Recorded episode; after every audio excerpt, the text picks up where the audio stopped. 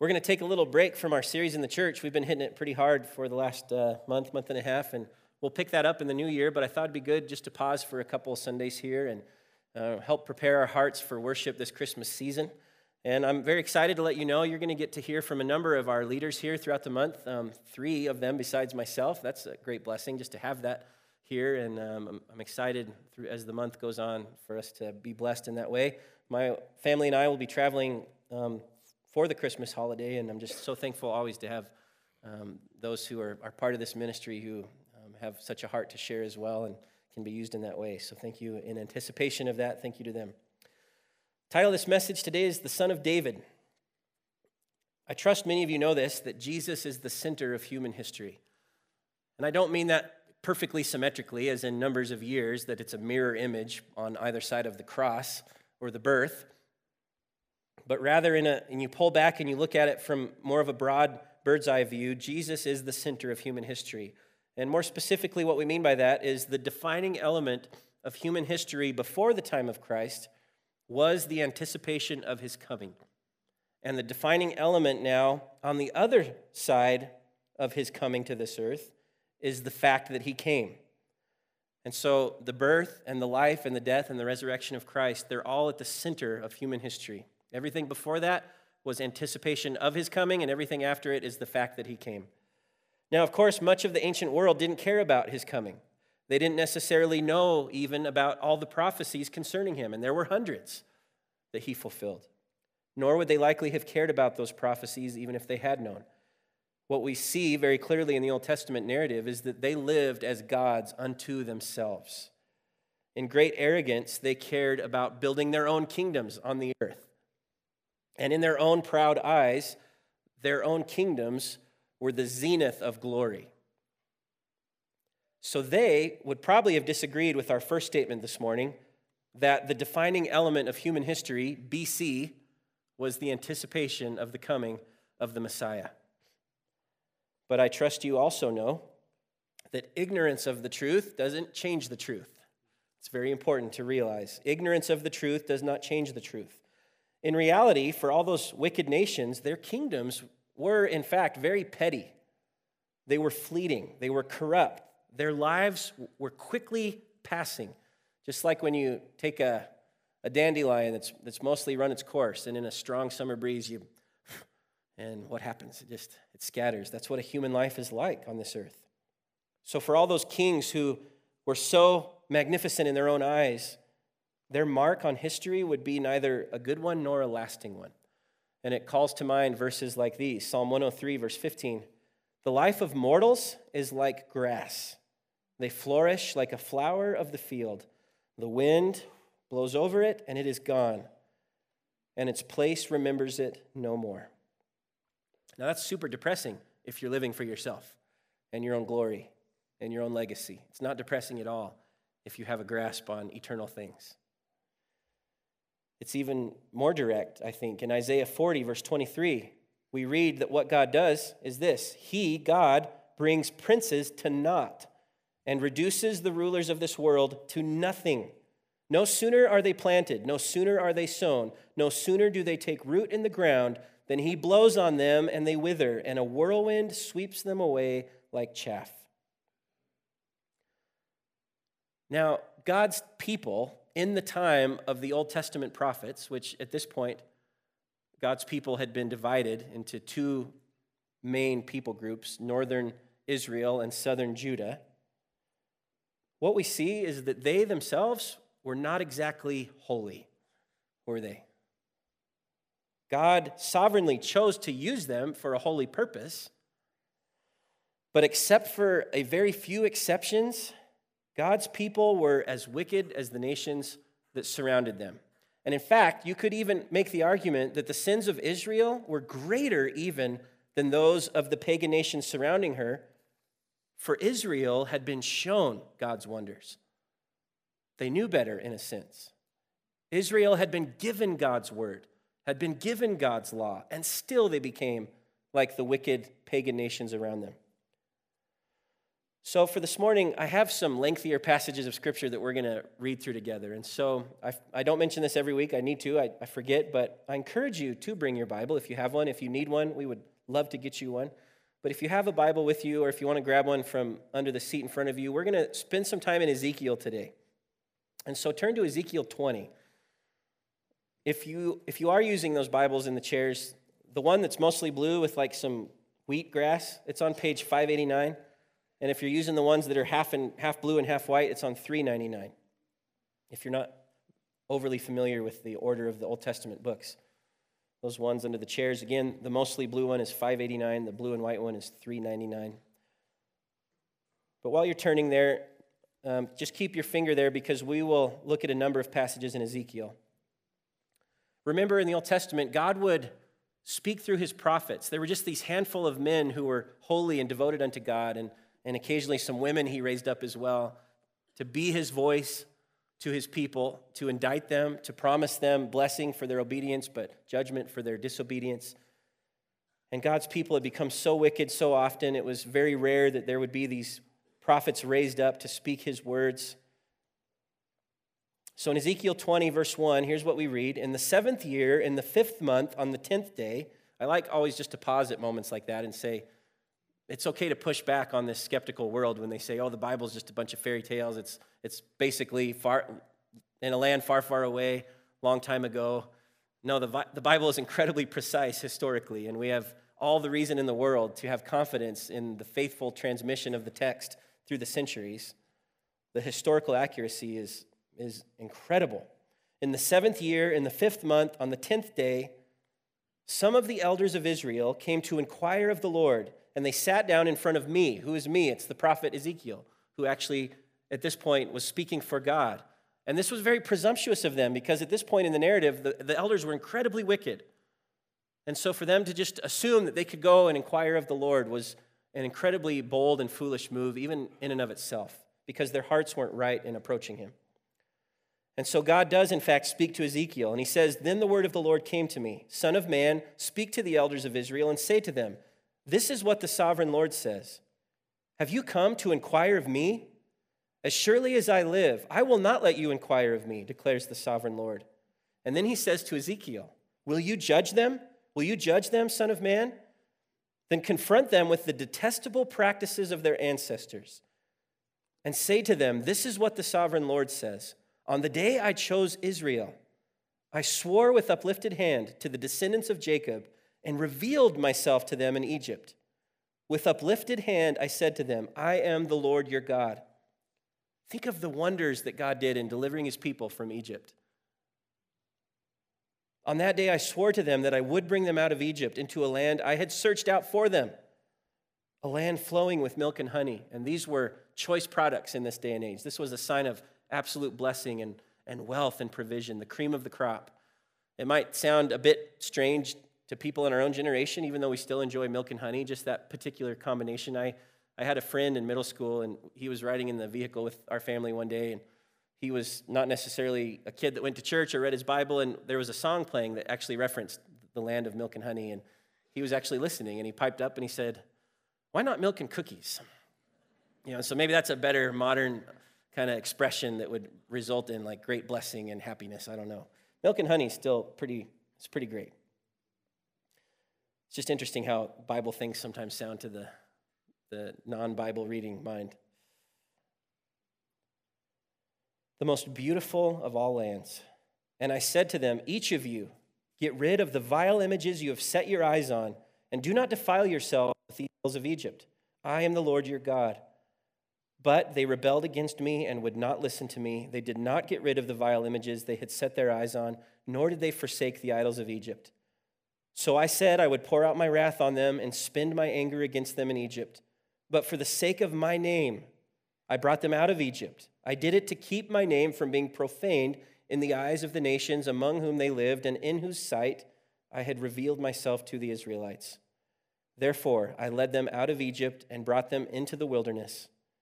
I gave them my decrees and made known to them my laws, by which the person who obeys them will live. Also, I gave them my Sabbaths as a sign between us, so they would know that I, the Lord, made them holy.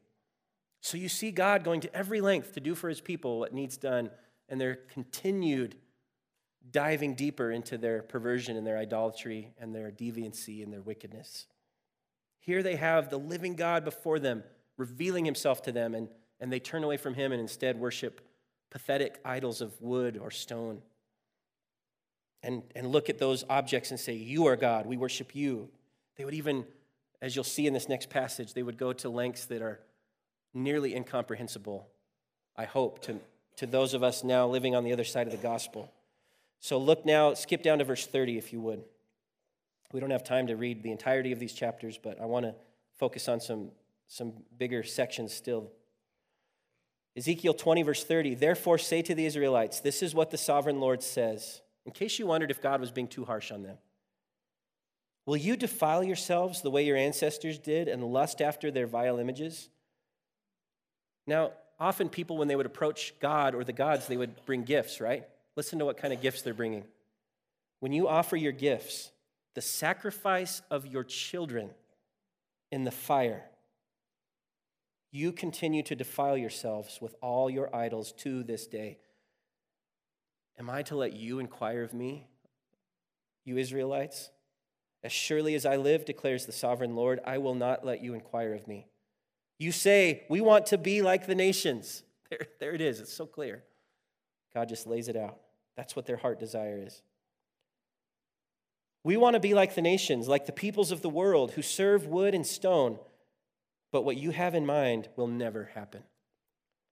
As surely as I live, declares the sovereign Lord, I will reign over you with a mighty hand and an outstretched arm and with outpoured wrath. I will bring you from the nations and gather you from the countries where you have been scattered with a mighty hand and an outstretched arm and with outpoured wrath. And then listen to this I will bring you into the wilderness of the nations, and there, face to face, I will execute judgment upon you. That's not a conversation you want to have with the living God, is it? How serious God was about his holiness. There, face to face, I will execute judgment upon you. The reason I'm, I'm taking us through all these descriptions this morning of what things were like at this point is to just paint a picture for you that the Bible paints. And that is what an awful state of things. The one glimmer of hope or light that the ancient world maybe had was Israel or Judah. Like the one fledgling nation God had pulled aside to display his character and his holiness is doing everything he commands them not to and looking just like the world lost in darkness around them. And so it's like the one hope the world has is, is not being the hope they're called to be. Their hearts were not good. And so there was chaos. I mean, that's life in this ancient world. That's what it was like. It's chaos, it's darkness, it's desolation. Everything was gray. There's no color, there's no life. It's all hopeless. All there was was great need for deliverance, for salvation, for some kind of true light to dawn among them.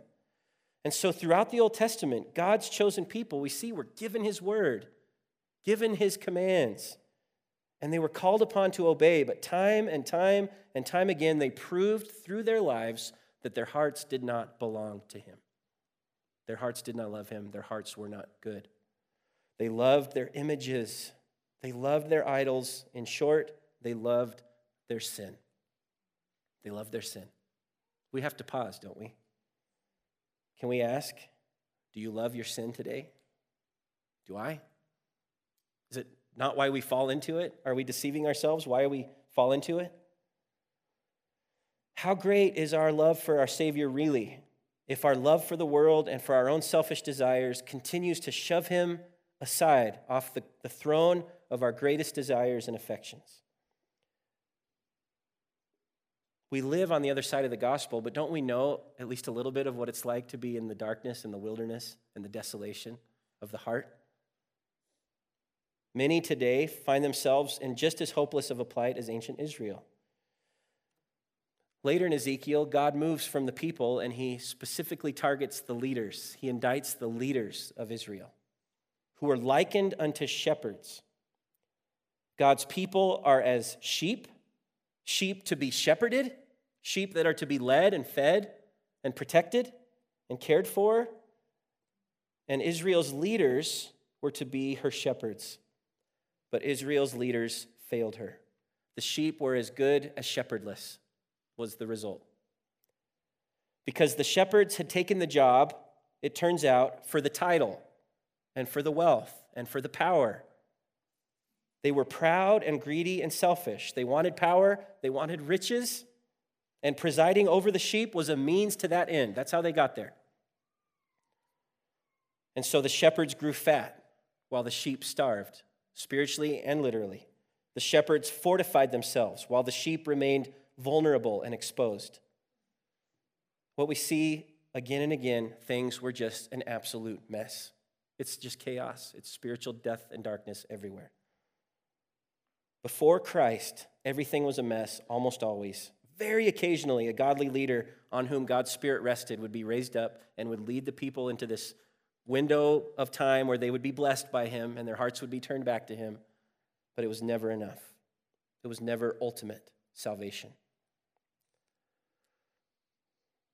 Every once in a while, the sheep would be led into a safe pasture, fresh streams of water, green grass, but for the most part, in Israel's history, all was wasteland.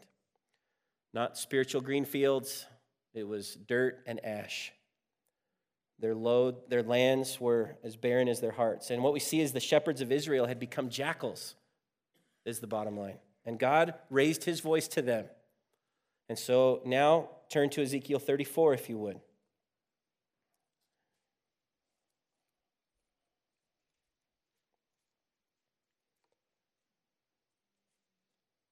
We'll look here for the moment at the first 10 verses as God moves from speaking to the people to speaking to the leaders, the shepherds. Ezekiel 34, 1 through 10. The word of the Lord came to me, Son of man, prophesy against who? The shepherds of Israel. Prophesy and say to them, This is what the sovereign Lord says Woe to you, shepherds of Israel, who only take care of yourselves. Should not shepherds take care of the flock? You eat the curds, clothe yourselves with the wool, and slaughter the choice animals but you do not take care of the flock. You have not strengthened the weak, or healed the sick, or bound up the injured. You have not brought back the strays, or searched for the lost.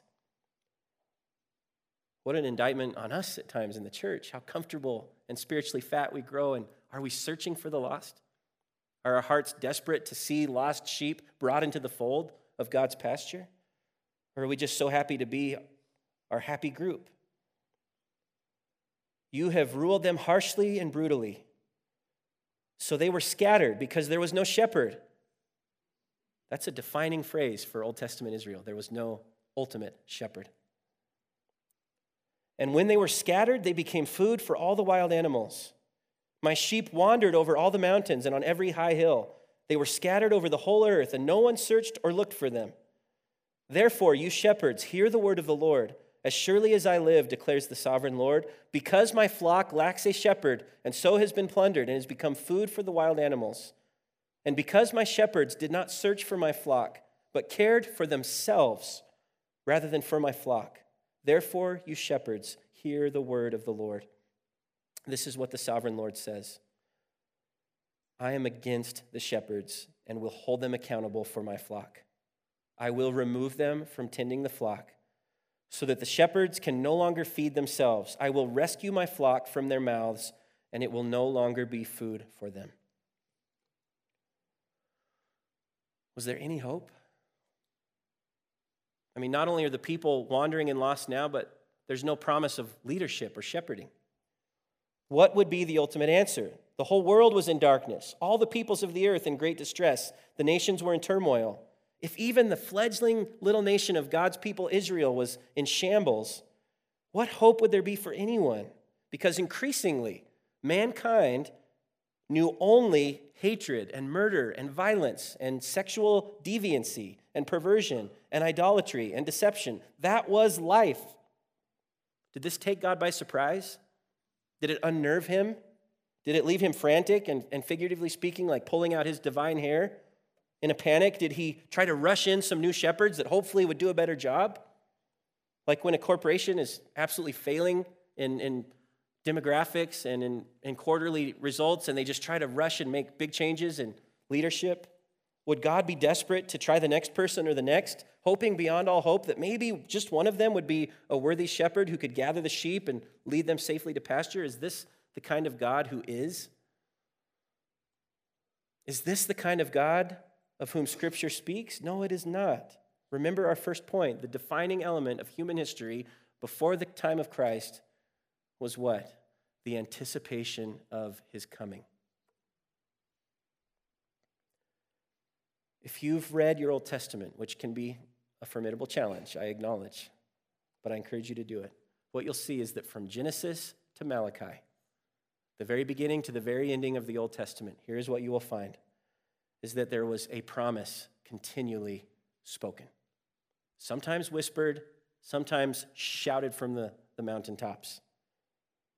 That one day, one day, there would come a deliverer one like a son of man, son of David, a king to end all kings, a savior who could and would save completely.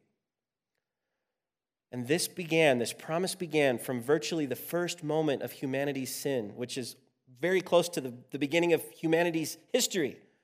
Their plunge into spiritual darkness and death was followed immediately with God's promise made to the serpent. And what did he say? Genesis 3:15, I will put enmity between you, saying this to the enemy of our souls, to this, the great serpent, between you and the woman, and between your offspring and hers, he will crush your head. That's total defeat. And you will strike his heel. That's a wound, but not a perilous one. And incredibly, it would not be out of the clouds that the Savior would appear in all the splendor and glory of heaven itself. It would not be that way. It would be through broken humanity, specifically through a woman, more specifically through the womb of a woman, that salvation would come, a Savior would appear. In absolute humility, absolute self- selflessness. Got to be careful to say that one right. Absolute love and devotion, a Savior would one day come. And so go back then to the barren wasteland that is the Old Testament world. There's this promise. People yearn, people long, they're in darkness, they're empty, they're dead. They don't even really know what they're yearning for because they want political deliverance. They think they're the good guys, and in, in our hearts, we're all the bad guys. Everything's a wasteland. And we have corrupt shepherds on top of that, leaders. What did we just ask just, just a moment ago? Did God frantically promote candidate after candidate, desperately hoping someone would lead his people? No, this is what our God purposed to do. This is what he declared. We pick it up now in verse 11 of Ezekiel 34. For this is what the sovereign Lord says. These are some of the, the most resounding words of Scripture. Take this in, breathe it in deep. God says, I myself. I myself will search for my sheep and look after them. As a shepherd looks after his scattered flock when he is with them, so will I look after my sheep. I will rescue them from all the places where they were scattered on a day of clouds and darkness. I will bring them out of the nations and gather them from the countries, and I will bring them into their own land. I will pasture them on the mountains of Israel, in the ravines, and in all the settlements in the land. I will tend them in a good pasture and on the mountain heights of Israel will be their grazing land. There they will lie down in good grazing land, and there they will feed in a rich pasture on the mountains of Israel. I myself will tend my sheep and have them lie down, declares the sovereign Lord. I will search for the lost and bring back the strays. I will bind up the injured and strengthen the weak, but the sleek and the strong I will destroy. I will shepherd the flock with justice. And skip down now, if you would, to verse 20. Therefore, this is what the sovereign Lord says to them See, I myself will judge between the fat sheep and the lean sheep, because you shove with flank and shoulder, butting all the weak sheep with your horns until you've driven them away. I will save my flock, and they will no longer be plundered. I will judge between one sheep and another. I will place over them one shepherd, one shepherd. And then look at this very interesting phrase that can be confusing if we're not careful with our interpretation. I will place over them one shepherd, my servant David, and he will tend them. He will tend them and be their shepherd. I, the Lord, will be their God. And here it is again My servant David will be prince among them. I, the Lord, have spoken. I will make a covenant of peace with them and rid the land of savage beasts, so that they may live in the wilderness and sleep in the forests in safety. I will make them and the places surrounding my hill a blessing. I will send down showers in season. There will be showers of blessing. The trees will yield their fruit, and the ground will yield its crops. The people will be secure in their land. They will know that I am the Lord when I break the bars of their yoke and rescue them from the hands of those who enslaved them. They will no longer be plundered by the nations, nor will wild animals devour them. They will live in safety, and no one will make them afraid. I will provide for them a land renowned for its crops and they will no longer be victims of famine in the land or bear the scorn of the nations. Then they will know that I, the Lord their God, am with them, and that they, the Israelites, are my people, declares the sovereign Lord. You are my sheep, the sheep of my pasture, and I am your God, declares the sovereign Lord. As magnificent as that proclamation was, it did not materialize then. It was spoken as though into the air to hover over the people, but to deliver no rain on them. They heard these words, but nothing, still nothing happened. They waited. The world waited. As I mentioned, there's one part of this passage that can be a bit confusing if we're not careful in how we interpret it. Verse 20, verses 23 and 24 make it sound as though the literal human king David was going to be the ultimate savior of God's people, the ultimate Messiah. Look again at verse 24 there, Ezekiel 34 24. This one is on the screen for you. I, the Lord, will be their God. And what does it say? My servant David will be prince among them. And just before that, it had said, They will be ruled by one shepherd, my servant David. Now, here's what you need to know David and David's throne became symbols in the Old Testament for the coming one who would be the ultimate Savior.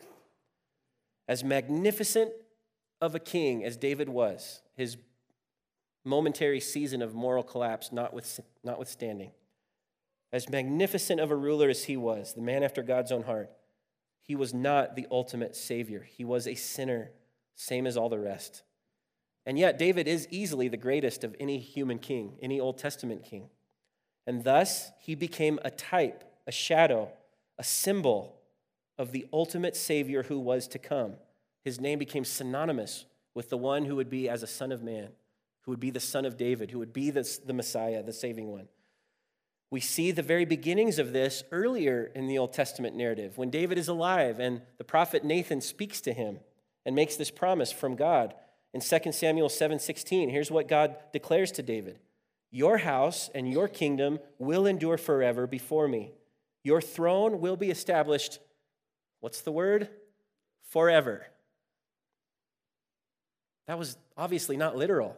Nothing on this earth has lasted or will last forever in terms of broken, sinful humans and their kingdoms and their thrones. This became a Messiah promise, an eternal kingdom promise. And David's response to this was in 2 Samuel 7 25. And now, Lord God, Keep forever the promise you have made concerning your servant and his house. Do as you promised, so that your name will be great forever. Then people will say, The Lord Almighty is God over Israel, and the house of your servant David will be established in your sight. Now, interestingly, if you read the whole chapter there of 2 Samuel 7, you come across some more problematic texts because there's some other verses and some other language that makes it sound as though maybe Solomon, David's son, is going to be the ultimate Messiah king, the ultimate deliverer, because he will be the one to spearhead the building of the temple. And what does the temple represent? The place where God's presence is, where his spirit dwells, and where his people can encounter him and dwell with him. But Solomon was no ultimate savior, not by a, a long stretch. Rather, the ultimate son of David who would raise up a temple in which his people would dwell with God forever was not Solomon. It would be, of course, God's own son, who the temple would be destroyed and on the third day rebuilt, and God's people would be able to dwell with him in his presence forever. He would make his home among them, he would tabernacle with them. This would be through the line of David. Jesus the Messiah. And I hope now, as we get to this pivotal moment, that this settles in on you with profound importance if it hasn't ever before. Why the Christmas narrative, the Nativity story, the first line of the New Testament, if you've ever opened your Bible to the New Testament and read the first words, if you ever thought genealogies were boring and without purpose, think again, because the entire New Testament starts with these holy words Matthew 1 1. This is the genealogy of Jesus, the Messiah. What does it say? The son of David. Why doesn't he start with Adam? Why doesn't he start with Abraham? Why doesn't he start with Jacob or Judah? This is the genealogy of Jesus the Messiah. He's the son of David. David's throne was the symbol of the everlasting reign of God over the hearts of his people who would be saved by this perfect shepherd, gathered from every corner of the world. The promise would be that the seed of the woman who would overthrow the great serpent and all of sin and hell and death with the serpent would be one who would come as a son in David's line to fulfill the promise of reigning from a forever throne in a spiritual Israel, a company that would include far more than just national Jews, but people from every nation, tribe, and tongue. Jesus is the ultimate version of what David represented. In Jesus, one greater than Moses has arrived. In Jesus, one greater than the angels, greater than David, has arrived. One greater even than Solomon in all of his splendor has arrived. Solomon was not the ultimate son of the king who would be the Savior. Now, am I just conveniently interpreting all these difficult verses because that's what ministers of the word do to try to make it all work and fit, even though there's lots of problems in the text? We just interpret it however we want? No, how does the Bible interpret this for us? Look at Isaiah 9, 6 through 7. For to us a child is born, to us a son is given, and the government will be on his shoulders, and he will be called Wonderful Counselor, Mighty God, Everlasting Father, Prince of Peace. Of the greatness of his government and peace, there will be no end. He will reign what? On David's throne and over his kingdom, establishing and upholding it with justice and righteousness from that time on and forever. And so you can see very clearly, can't you? Terms such as Son of David or Throne of David or Everlasting Reign of David became household symbols of the coming one, the much longed for one. Those were some of his titles the Savior who would reign over his people forever with justice and mercy. When the Messianic king arrived, this was so important, and the Old Testament people of God could not understand this or live it. When this Messiah arrived, more than just external obedience of his people would belong to him. More than just their visible prostration, their literal bowing down. More than that would belong to him. What would belong to him? Their hearts would belong to him. The defining element of human history before the time of Christ was what? the anticipation of his coming. People longed, they waited, they hoped, they inquired, they puzzled, they suffered. I mentioned this in the newsletter this month. There were those who longed to know what the name would be and what the face would be of the one who would come. They longed to discover the secrets, the mysteries. Even angels longed to look into these things we read. But they were all, not the angels, the people were all in darkness and their hearts in bondage. They're often their bodies in bondage. And which is why, when Jesus arrived, it's so significant that everywhere he began to travel, what does it say he did specifically? He eradicated disease and those who are oppressed in any way, demonic, demonically or otherwise. Even those who wouldn't love him or believe in him or worship him, he healed, it says, all the disease. He eradicated it. It caused a holy frenzy among people in New Testament times. And so look at these profound words then, Matthew 12, 23 all the people were astonished and said, What? Could this be the son of David? So, as we've spent time in the prophet Ezekiel and other passages this morning, I hope you can better appreciate the significance of the phrase in, Ezekiel 34 I, the Lord, will be their God, and my servant David will be prince among them. Is it talking about the literal human David? No, I hope you can see from all these verses, and there's a dozen more we could mention. it was the Messiah who would be the ultimate version of what David was to be. I want to finish today by looking once again at a portion of Ezekiel 34. And as we read it, what I want to do is to show you what was prophesied through Ezekiel, and then I want you to see what Jesus himself said when he was on this earth. Look at Ezekiel 34 27. You can skip past that one, thanks. They will know that I am the Lord when I break the bars of their yoke. Now, for any young kids or for any who just didn't realize this, it's not the egg yolk. It's the yoke that would be on the back of a beast of burden, an ox or another animal. Very heavy weight by which they would begrudgingly, perhaps, carry out their burdensome duty. I will break the bars of their yoke and rescue them from the hands of those who enslave them. What did Jesus say when he was here? Come to me, all you who are weary and burdened, and I will give you rest. Take my yoke upon you and learn from me. For I am gentle and humble in heart, and you will find rest for your souls. For my yoke is easy and my burden is light. What does it say in the next verse of Ezekiel? Ezekiel 34 28. They will live in safety, and no one will make them afraid. Jesus said in John 6:20, "It is I, do not be afraid." In the next verse in Ezekiel, verse 29, I will provide for them a land renowned for its crops, and they will no longer be victims of famine in the land or bear the scorn of nations. Jesus said to his people, Do not let your hearts be troubled. You believe in God, believe also in me. My Father's house has many rooms. If that were not so, would I have told you that I am going there to prepare a place for you? And if I go and prepare a place for you, I will come back and take you to be with me, that you also may be where I am. God is promising, I'll provide a place for you that will be eternally nourishing and life giving. And Jesus says those very things. This is what I've come for. I am preparing such a place, and I will take you to be with me there. In the next verse in Ezekiel, verse 30, they then they will know that I, the Lord their God, am with them. Think of those words and the significance. I, the Lord God, will be with them. And they, the Israelites, are my people, declares the Lord. Jesus said in Matthew 28 20, Surely I am with you always, to the very end of the age. In Ezekiel 34, verse 31, here was another statement You are my sheep, the sheep of my pasture. I am your God, declares the sovereign Lord. And Jesus said in John 10 14, I am the good shepherd. I know my sheep, and my sheep know me, just as the Father knows me, and I know the Father, and I lay down my life for the sheep. I have other sheep that are not of this sheep pen. See, it wouldn't just be national Jews any longer who were welcomed into God's family and his kingdom, it would be for the whole world. I must bring them also. They too will listen to my voice, and there shall be one flock and one shepherd.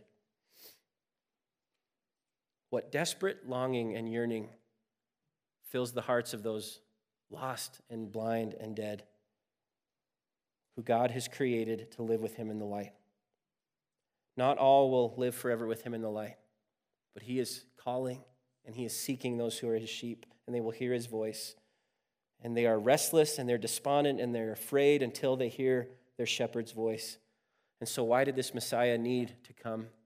Matthew makes it clear Matthew 4 14 and 16 to fulfill what was said through the prophet Isaiah to people living in darkness. The people living in darkness have seen a great light.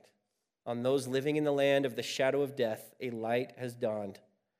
And so, this is a good time, isn't it? Just to pause and all this discussion of Old Testament history. Let this, let this speak to us today. Where I have to ask, is there a darkness in my heart? You have to ask, is there a darkness? in your heart? And do you long for the light? Have you sensed this great empty void of the soul that you know, deep inside you know, can only ever be filled by the coming of one like the Son of Man, the Son of David? A saving one, a Messiah who can reign forever in you, over you, through you. Or is your soul in the awful state this morning of being more than happy to just continue pretending to be God unto yourself and building your own petty little kingdom on this earth, a pretend kingdom that will wash away literally in an instant, like a child's sandcastle when the wave washes over it? Are you like ancient Israel? Do you feel at home in the darkness? Do you have hope only for this life? What an important question to ask. Do I have hope only for this life? What, what would that look like? Are you clinging to every earthly passion and memory that you can? As though this desperate attempt to just create more moments in my life convinces me that that's a worthy enough cause to live life on this earth. I'll have given all my effort and my passion. I'll have created moments that were good that I can leave as a memory. Are you wanting to leave a legacy someday that, that just exists to convince everybody that you were a pretty good person, that you weren't bad? Or are you living for a future hope and glory? Is your heart awakening to that which will never spoil or perish or fade? Or is your treasure here on this earth? And in, in New Testament times, in Jesus' words, that was often very material, wasn't always. Is your hope and your treasure on the earth? Is it in accounts? Is it in stocks? Is it in bonds? Is it in investments? Do these things occupy the better part of your time and your emotion and your hope and your security? May we pray that mercifully we grow to desire more than everything I've just described. And treasure doesn't have to be monetary, although it often is. Where your treasure is, there your heart will be also. Don't store up, therefore, treasure for yourself on earth. Don't do it. It could be worldly wealth, it could be the treasure of a particular social standing, it could be the treasure of a picturesque family. I've got to have that picturesque family, or all is not. Could be any number of things. May God show us if there's darkness in us, just as there's darkness surely all around us. May He show, show us if it is in us. May we long for the light to appear and dispel every shadowy wraith that would antagonize our souls. So if your sins hang over you like a granite boulder, if all your shame robs you of true, genuine peace, if all your guilt antagonizes your sleep, why not cry out as in days of old? Come, come, Emmanuel. Come and save. Perhaps the most striking verse in Ezekiel is in 34 is verse 30. Look at this again. Then they will know that I, the Lord their God, what does it say? Am with them. I, the Lord their God, am with them. Matthew 1 22 and 23. All this took place to fulfill what the Lord had said through the prophet. The virgin will conceive and give birth to a son, and they will call him Emmanuel, which means God with us. What, is, what does that mean? That when he comes, God is with us. It means that before Christ, God was not with us. We were his enemies. Now, very few he was with, his spirit was on for a purpose, but God was not with us. He was not yet with his people. But now, through him, through Christ, the coming of a precious infant in a manger. And uh, Kristen, go ahead and come on up. Thank you. God is now with us. And so, as the songs say, receive him as king. Let your heart make room for him. Cry out, Oh, come, oh, come, Emmanuel. Be with me, that I could be with you. Save me. Kristen is, uh, she's unfortunately not going to be here. Her and Russell next week for our Christmas program. And I mean, she's like one of our MVPs. So I imposed on her to play this song for us in closing and just to listen and, and let your heart cry out with this beautiful melody of a plea for God to come and be with us, to be with me, that I could be with you. I hope this uh, is worshipful for you.